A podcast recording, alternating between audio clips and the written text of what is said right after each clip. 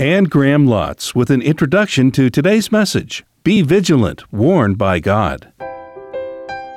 This is a warning that goes out to everybody. So, who will be caught by surprise when severe judgment falls on America? You're listening to Living in the Light, and welcome to this week's edition with Bible teacher Anne Graham Lotz. Over the next few weeks, Anne will be teaching a powerful series of messages reminding us to be vigilant. Here's Anne with a message focusing on Joel chapter 1, first presented in 2018, but is still relevant today. On USA Today, the front page, right below the fold, was a headline that said, Warning signals about gunmen somehow went unheeded. And it was talking about Devin Kelley in the shooting in Texas. And all of the things that people should have picked up on, and I won't list them because they're rough, but thing after thing after thing where people should have known, they were warned that this was a very vicious, dangerous man, but none of the warnings were heeded. And in the end, he bursts into the church and kills 26 people and wounds 20 others. And, and when I thought about it, and I know God has allowed it, and people ask why, and who knows why. I think the fact that it's in a church makes it more horrifying to me.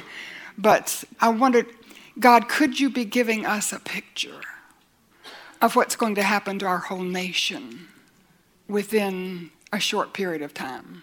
And I don't know what it's going to be, but I believe disaster is coming like we've never seen before. Judgment is coming. Another example that would be familiar to you on April 10th, 1912, you know what that date is? It's when the biggest, most luxurious, greatest ship ever built left Southampton, England on her maiden voyage. And on April 11th, she was warned you're headed for an ice floe. You need to adjust your course. April 12th, she was warned. April 13th, she was warned. April 14th, she got seven different warnings. You're headed for an ice floe. You need to change course. You're headed for destruction. You need to alter your direction. And the telegraph operator got all those messages and he read them. But on the Titanic, they were partying, they were having a good time, they were sending messages back and forth to Europe and the United States. There was no time for him to pay attention to them, so he just read the warnings but didn't heed them. At 11:20 on the night of April 14th, the Titanic hit an iceberg. And 2:20 on the morning of April 15th, she went down.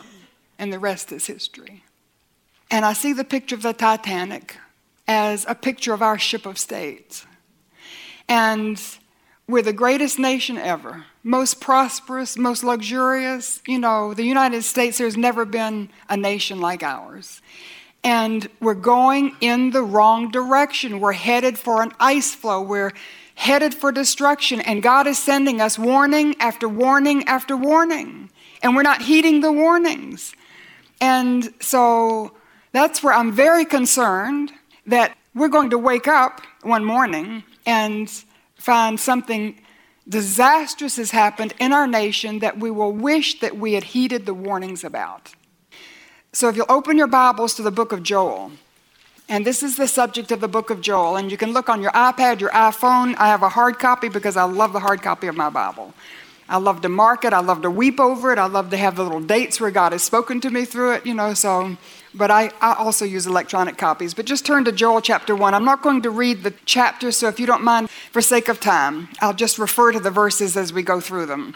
But Joel is challenging us to be vigilant because we're being warned by God that judgment is coming. That's the whole message of his book. Judgment is coming, judgment is imminent. And when I say judgment, severe judgment, some major disaster that will alter our nation probably for forever.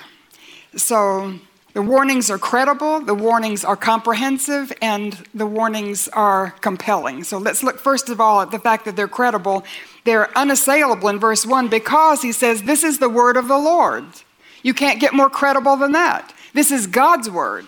And God is a gentleman. He doesn't lie. He doesn't mock his children. He doesn't play games with us. He says what he means and he means what he says. And so this is the word of the Lord that's coming from Joel. And it's even more interesting, perhaps, when it says, This is the word of the Lord to Joel, son of Pethuel. And that's all we know about Joel right there. We don't know who Pethuel was except he was Joel's father. we don't know who Joel was except he was Pethuel's son. We don't know if Joel ministered in the northern kingdom right before the Assyrians invaded.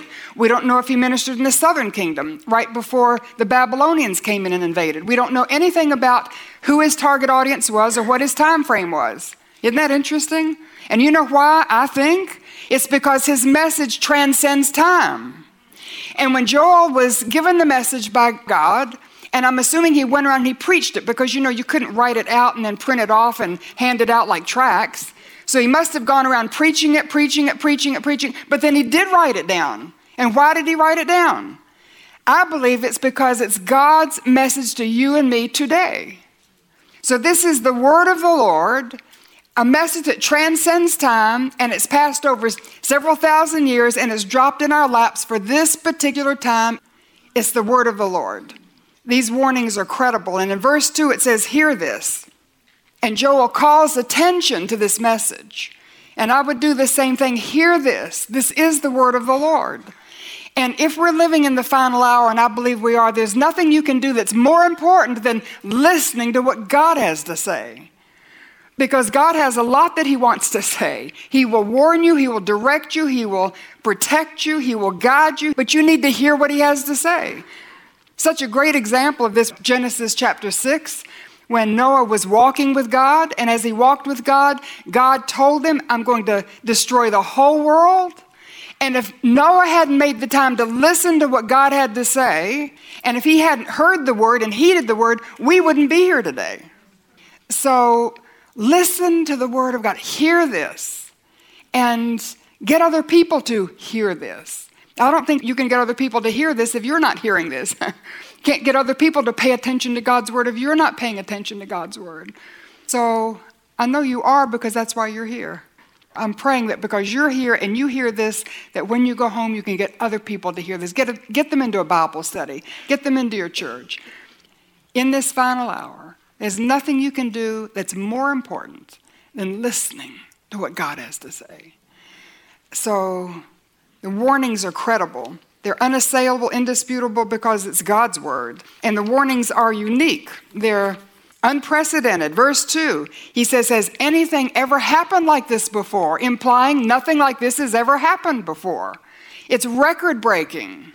Record breaking disasters in our generation what do you know of in our generation that's unprecedented? And now I know we have different generations, so I'll just say my generation. And we have so many veterans, and I don't know where you fought and where you served, but some of you may have been in World War II if it goes back that far. But Pearl Harbor was something that was unprecedented, but that's not my generation. So in my generation, I guess we would have to skip forward to 9 11. Has anything like that ever happened in our nation before? And then I'll look at other things that are happening in our world, like the medieval butchery of ISIS and the rise of terrorism, and then I look at what's happening in our own streets with San Bernardino and Orlando and the Boston Marathon and New York City and the shooting in Texas and Las Vegas. And has anything like this ever happened before? It's unprecedented what's going on. And that's not counting the natural disasters.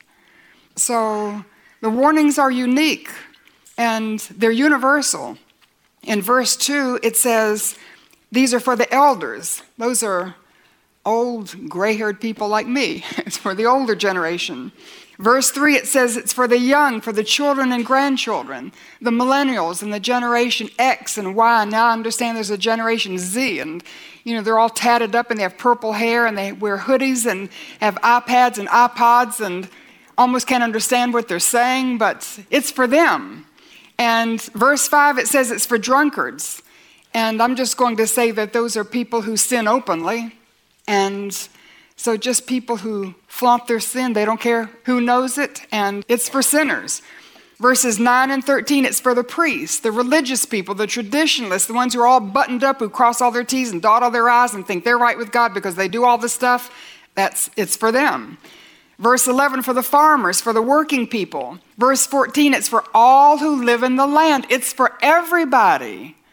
This is a warning that goes out to everybody. So, who will be caught by surprise? when severe judgment falls on America because they weren't heeding the warnings. Don't let it be you, and don't let it be me. So the warnings are unassailable. It's God's word, unprecedented, never happened before, universal, there for everybody. And the warnings are comprehensive. They're coming at us from every angle, every level, every area. Isn't it stunning? So we're just going to think about it for a few moments. Joel's message basically is judgment is coming. This is the final hour. And I'm speaking of severe judgment. And in the Old Testament, when people didn't pay attention to God's word, they didn't heed what he had to say, then he would speak to them through natural disasters, you know, environmental disasters. And so that's where Joel starts with environmental disasters because really he's speaking of a locust plague. In verse 4, let me just read it. And he says, What the locust swarm has left, the great locusts have eaten. What the great locusts have left, the young locusts have eaten. What the young locusts have left, other locusts have. And he's just going through the different stages of the locusts. And at every stage, they were absolutely destructive until in the end, nothing was left. And the land was stripped bare. And because there was no vegetation, there were no animals, everything died, the people were starving. Nothing like that had ever happened before. But Joel saw in the locust plague an illustration, an example, sort of like what I was trying to paint with what happened in Texas, but he saw that as an example for his entire nation. And so the warning was that there was an environmental disaster that was unique that ravished the land. Nothing like that had ever happened before. So let's just apply that. What environmental disasters have we seen that are unprecedented? Nothing like this has ever happened before. So let me just pull out two, all right? And I want to go back when we had a solar eclipse that went across the nation. And I wrote a blog on it because I was very concerned. Jewish rabbis, as I understand, believe that a lunar eclipse, a blood moon, is a warning to Israel. But a solar eclipse is a warning to secular nations, Gentile nations. And that solar eclipse went from the coast of Oregon down to the coast of South Carolina. It was called America's Eclipse. And Americans went out and they were partying, having picnics, wearing their sunglasses. It was so much fun. And I thought, oh my goodness, they don't know what's happening. Is God warning our entire nation? Judgment is coming. Severe judgment, disaster is going to strike. And within three days of that America's eclipse, Hurricane Harvey made landfall down in the Gulf Coast. 130 mile per hour winds. She dropped up to five feet of rain on the Houston area. She broke Katrina's record by double. All the water that Katrina, you remember that? And Harvey dumped twice as much water on the Gulf Coast. She stayed at hurricane strength 117 hours after landfall. That was a record. 63 people were killed directly, 27 indirectly. She cost $198 billion, the costliest disaster ever in American history. And while we were still watching the waters recede, they hadn't even fully receded, Hurricane Irma comes. And she's the strongest one in Atlantic that we'd seen for a long time. You remember, it was almost eerie to see that huge hurricane forming down in the southern part of the Atlantic and coming across, and to see the spread of her winds, and then to see that she was wide, almost twice as wide as the whole Florida peninsula, hitting the islands and then hitting the Keys on September 10th. Sustained wind speed of 183 miles an hour. And 134 fatalities, $63 billion in damage. Harvey and Irma together were the costliest disasters in history. So just keep that in mind. And I know we had Maria, but Maria came to the islands and hit Puerto Rico, but it didn't hit mainland United States. So just Harvey and Irma, okay? And because we were so fixated on hurricanes, we almost didn't notice that the West was on fire. I mean, when I went to research it for you, it was so much more than I had even known. My brother lives up in Seattle, and so I talked to him, and he said every time he went out, there was ash all over the place, and the air quality was really bad. And I was aware of the fires, but it's just stunning. They swept through California, Oregon, Washington, Idaho, Nevada, Montana, just you know up into Canada. But the two that stood out to me one was Labor Day weekend because it was the largest fire ever in the city limits of Los Angeles. And more than 7,000 acres were consumed, 20,000 people were evacuated, 5,800 structures were damaged or destroyed, cost $2 billion just to fight it. And that's not counting rebuilding after the fire swept through. And then the second fire was just a couple of weeks later in October, the Napa Valley fire. 56,000 acres were consumed, including the wine country. You remember seeing those pictures of all the vineyards just charred. And then we had the two earthquakes in Mexico, and I know that's not America, but I want to make a point. So 8.2 and then 7.1 within a, about a week of each other, and this is what's so interesting. Do you remember in 1 Kings 19, after Elijah had defeated the priests of Baal on Mount Carmel, and then Jezebel had threatened his life? And so Elijah had been terrified and he ran all the way to Mount Horeb and he was hiding in a cave. And God said, Elijah, I want you to come out here. And he stood in the mouth of the cave and there was the sound of a great rushing wind. And then there was an earthquake. And then there was a fire. And then there was a still small voice. God used the earthquake, wind, and fire to get Elijah's attention because God had something he wanted to say. And so I just submit to you has God allowed us to have earthquakes, wind, and fire because He has something He's wanting to say to our whole nation. And then somebody else pointed out this verse to me that I wouldn't have seen had they not pointed it out to me, which, you know, do that for each other, okay? Because it's interesting. But Genesis chapter 41, when Joseph is interpreting Pharaoh's dreams, remember he had two dreams, and he had one where the lean ears ate up the fat ears of corn, and then he had one where the lean cows ate up the fat cows, and he didn't know what that meant. So Joseph goes in to interpret the dreams. And he says this in verse 32. He says, The reason the dream was given to Pharaoh in two forms is that the matter has been firmly decided by God, and God will do it soon. So, is God saying, after two hurricanes and two major forest fires, and two earthquakes, and then two shootings, Las Vegas and Sutherland Springs, is God saying, I firmly decided, and I'm going to do it soon. And I don't know if that's true or not, but I think it's very serious. And I think we need to take it very seriously. And let me tell you this God is warning us, yes, He is. But warnings convey hope, don't they? because he would not be warning us if it was too late. And I believe we're on the brink of it being too late. But that's why I'm giving the message not to scare the bejeebies out of you, not to depress you, but that we might cry out to God and ask Him to relent of the disaster that's coming. But let me go on because that's the environmental disaster. Joel then talks about social disaster. He says in verse 5, this is back in Joel chapter 1, verse 5, wake up, you drunkards, and weep. And of course, drunkards, alcohol abuse, alcohol related accidents are the leading cause of death of young people in the United States. We spend more on alcohol than we do on cancer. It's the number one drug problem in America. It's risen 49% since the year 2000. One in eight Americans is an alcoholic. One in four adults under the age of 30 are alcoholics. 20% of college students are alcoholics. 88,000 people last year died from alcohol related causes. And that's not counting the rapes and the wife abuse and stabbings and all that kind of stuff. Social disaster. Opioids. Drug overdose is the leading cause of death under age of 50.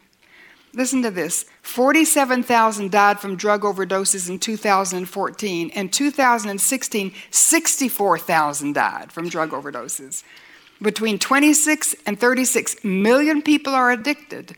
2015, there were an average of 91 opioid deaths per day. No wonder the president has declared it a national emergency. Suicide is the third leading cause of death in 15 to 24 year olds. I just heard on the news last night, if I heard right, that it's up 40% over last year. Active shooters, this is stunning. From 2000 to 2006, there were six per year. 2014 to 2015, there were 20 per year. The first 275 days of this year, there were 273 mass shootings. That's almost one a day. And we had 59 killed in Las Vegas, 500 wounded, Sutherland Springs, 26 killed, 20 wounded. And social disasters, Hollywood melting down, NFL collapsing. you know, it's a disaster, isn't it? Everywhere you look, it's a disaster. Financial disaster. Verse 5 wine is snatched from their lips. In Joel's day, wine wasn't a luxury, it was a necessity, it was a dietary staple. So I think it's saying just like that, the things we need can be snatched away, taken from us. And I can't do numbers, but as of September 1, our national debt was almost $21 trillion. That's $62,000 for every person living in the United States, $169,000 for every taxpayer. That's a disaster. Anybody who does a budget knows that you can't do that. National disaster, when he says in verses 6 and 7, a nation has invaded. And he was referring to the locust, but seeing the locust as an example of a nation that was invading his nation. And I look at Europe and the largest migration in human history is taking place as the people from the Middle East are fleeing the slaughter and they're moving into Europe. And Europe, if they're not careful, they're going to become a Muslim empire within years. They're being invaded. And I believe we're being invaded also. And I'm all for immigration, legal immigration, and I appreciate very much that people come from other countries. We all did, you know, at some point in time. But I believe we're being invaded, that that's a cover for people coming in who want to take us down. So you can call it immigration, open borders, it's an invasion. And it's a national disaster. He was speaking of the locusts coming in, so it wasn't just people coming in because locusts aren't people. So there was a non human army that was invading. And I thought, what non human armies are invading America? And I've been stunned at the rise of immorality pornography makes over $100 billion a year, more than Apple, Google, Yahoo, eBay, Microsoft, and Amazon combined. That's a disaster. Generational hatred and prejudice, the racial divide that became very obvious in Charlottesville between Black Lives Matter and the white supremacists, and then what was seething underneath just boiled over until now it's just like poison all over our nation. Anti Semitism, it's soaring on college campuses. There was a 45% increase in anti Semitic activity or incidents from 2015 to 2016. And listen to this there was an 86% increase from 2016 to 2017. That is an ugly cancer that's come into our nation. And the worst invasion of all to me from a non human standpoint is unbelief, the rise of secularism and humanism and atheism and agnosticism and just a nation that has no fear of God, no faith in God, and actually has replaced that with something of a defiance of God, of the living God. So, what disaster are you aware of that's in a non human form? And then there's spiritual disaster. In verse 9, it says, The grain offerings and drink offerings are cut off. The sacrifices ceased because the people had nothing to sacrifice. The locusts had eaten everything. And when the locusts ate everything, the animals died off. There was nothing to sacrifice. And so they felt cut off from God. They felt abandoned by God. They couldn't go to the temple and worship. They couldn't offer their sacrifices. And so they felt separated from God. And after a tremendous disaster, one of the first things we hear where was God? Where is God in all this? It's a spiritual disaster. We feel abandoned by God. Where is God? He could have stopped it, He didn't. He must not care, He must not be there. Do you see what happens? And so it affects us spiritually, and that's a disaster. You and I know that there are times when we can feel abandoned by God. You ever felt abandoned? Felt cut off, isolated? I have. But I know, according to Hebrews 13, God has said, I will never leave you, I'll never forsake you.